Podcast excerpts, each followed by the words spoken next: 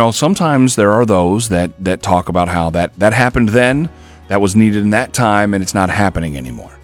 And so, what are one of the, some of the things that we can take from Scripture that can show us why that is still happening? And that, of course, was a great event that that helps us learn more about what he had to tell us in that moment, but it is still happening today. Yeah, it's it's never good when we, uh, as Christians or pastors, teachers, theologians, whatever, when we kind of uh, just start winging it, we start ma- we start making stuff up, and uh, it never works really well. And it definitely goes with Pentecost. It's a very big issue because it can, as we're going to talk about today, it it's it's got so many levels to it. There's so many experiences with it. Some people have. Um, tried and never and did not receive the baptism of the Holy Spirit or Right. or just kind of decided to call something else the baptism of the Holy Spirit because it didn't work out one way for them. And so we make these, you know, theologies, same thing as those who would say, I'm a Christian, but they clearly are Right. not. They're or we like, tie Holy Ghost bumps to something Yeah. that, that isn't actually happening. It's I- just feelings. I feel God. Uh, maybe. but uh,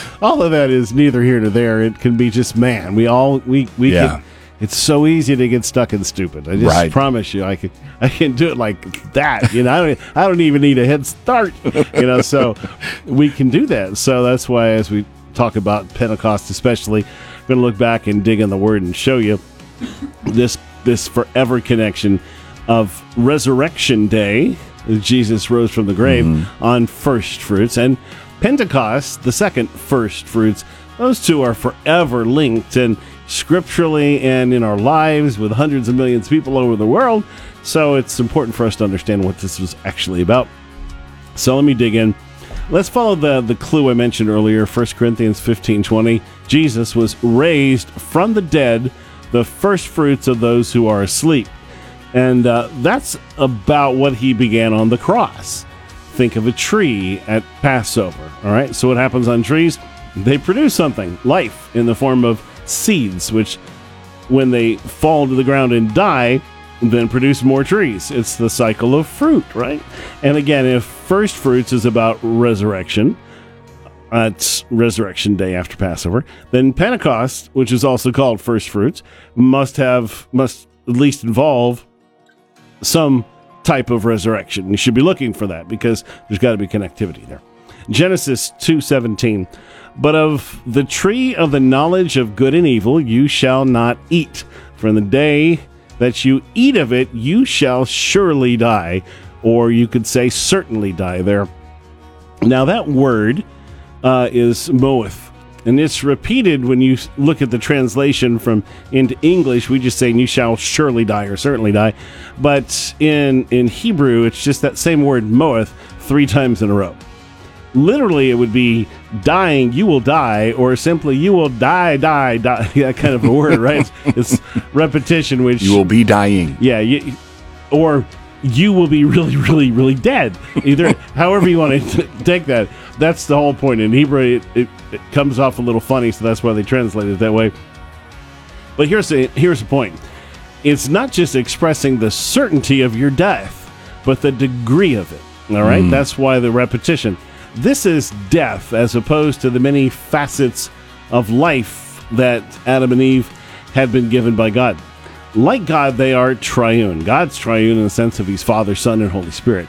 Man's triune in the sense that we're spirit, soul, and body Right.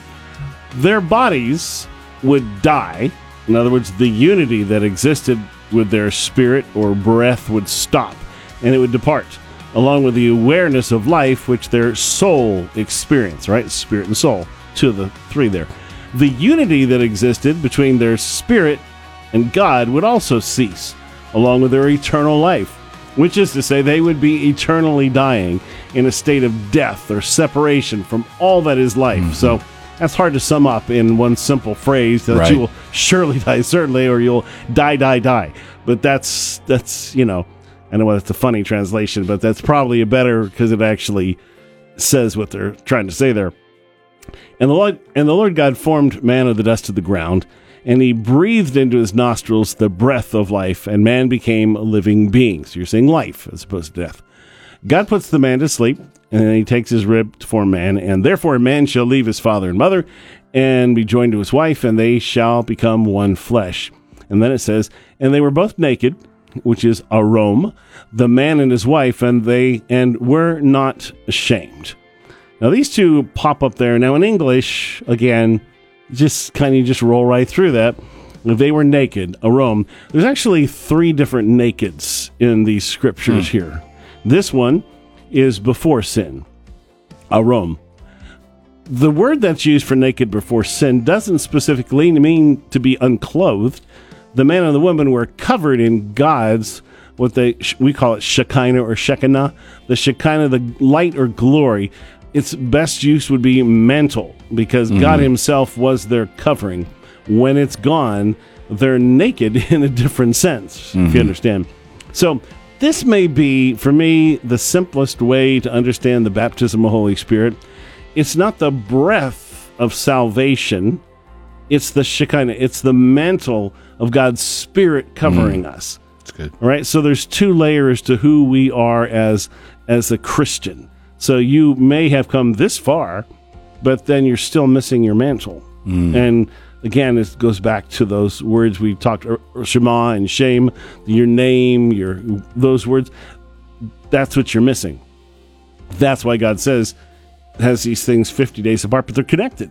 Because right here, just coming out of the grave wasn't the end. He had something more. Right. So you go a little bit further. Of course, we know uh, the sad end of the story of Adam and Eve. They both ate the fruit, and it says, "Then the eyes of both were open. They knew that they were naked. So they, and that's a different naked, and they sewed fig leaves together and made coverings for themselves." So think about this. Glory was gone. And they heard, that's Shema again, the voice of Jehovah, God walking in the garden. Now pay attention there. That's that's a weird verse. That ought Yeah. to just pop you there. They heard the voice of God walking. His voice was walking, and that's literal. That actually is what it says. In the cool of the day. Now you could certainly say that in the breeze of the day or the cool of the day, but truly that word is ruach. That's the spirit of God. That's the Holy Spirit. So by translating it just really straight there, you ignore something that's obviously going on there. And the man and his wife hid themselves from the presence of Jehovah, God among the trees of the garden. All right, so we're talking again. We're going through Pentecost here, so we're talking about these voices, these thunderings and Wind. fires and things. Yeah. So here we have the voice of the Spirit of God walking and man hiding from him. So this is that pre-incarnate Yeshua Jesus. These appearances in the Old Testament are called theophanies, and Jesus is usually called the angel of the Lord or angel of Jehovah. And it's not an angel, but that's just the title, the description of them. And notice that he's coming in the Ruach, the Spirit, which is how he's going to come in the flesh 4,000 years later. And the voice is the focus here, just like at Pentecost when they spoke with tongues and prophesied. And when Jesus explains why he's going to send the Holy Spirit, he will teach you all things and bring to your remembrance all that I've said to you. So, for the first time at the creation here, you're seeing this inner relationship of what God's going to do in saving us and also filling us and replacing this this the loss, the naked that we lost. Pentecost always has voices and fires, or the fires being his presence. When God wrote his word on stones at Sinai, there are tongues and there's fire. When he writes his word on our hearts at Pentecost, there are tongues and there is fire. Not a coincidence. Passover, salvation, is a baptism in water. Pentecost is a baptism in fire. Jeremiah 31 sums it up like this Behold, the days are coming, says Jehovah, when I'll make a new covenant with the house of Israel and with the house of Judah. Not according to the covenant that I made with their fathers in that day, that I took them by the hand to lead them out of the land of Egypt, my covenant which they broke, though I was a husband to them, says Jehovah. But this is the covenant that I'm going to break or make with the house of Israel after those days, says Jehovah. I will put my law in their minds and write it on their hearts, and I'll be their God, and they shall be my people. No more shall every man teach his neighbor, every man his brother, saying, Know Jehovah, for they shall all know me. From the least of them to the greatest of them, says Jehovah, for I will forgive their iniquity, and their sin I will remember no more. Hebrew 8 quotes that passage in Jeremiah and then connects it to Pentecost. Now, the point in what we are saying is this we have a such a high priest one who is seated at the right hand of the throne of the majesty in heaven, a minister in the holy places, in the true tent that Jehovah set up, not man. All right, now pay attention on that one. He didn't fulfill, Jesus says, didn't fulfill Jeremiah 31 on the cross.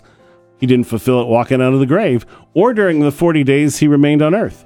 He fulfilled Jeremiah 31 by sending the Holy Spirit from the throne in heaven on Pentecost.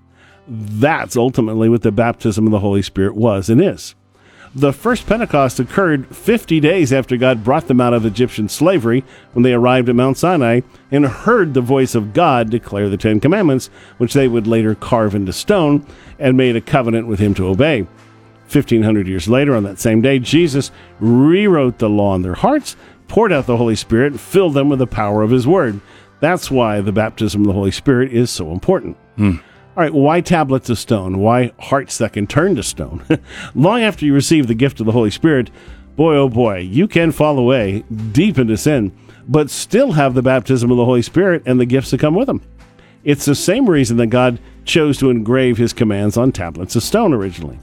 There's two different kinds of letters letters which are written and letters which are engraved. The difference is that written letters are ultimately separate from what they're written on. They're not one with the paper, the parchment, like the mm-hmm. letters are of ink and they adhere to the paper, and then they're one. Letters are engraved, the letters themselves are from the same medium as that on which they're written. The letters aren't something external, they emanate from the stone itself. So when he says, I'll put my law within them and I'll write it on their hearts and I'll be their God and they'll be my people. So when God does a work in us, it literally is transformative. He mm-hmm. becomes a part of us.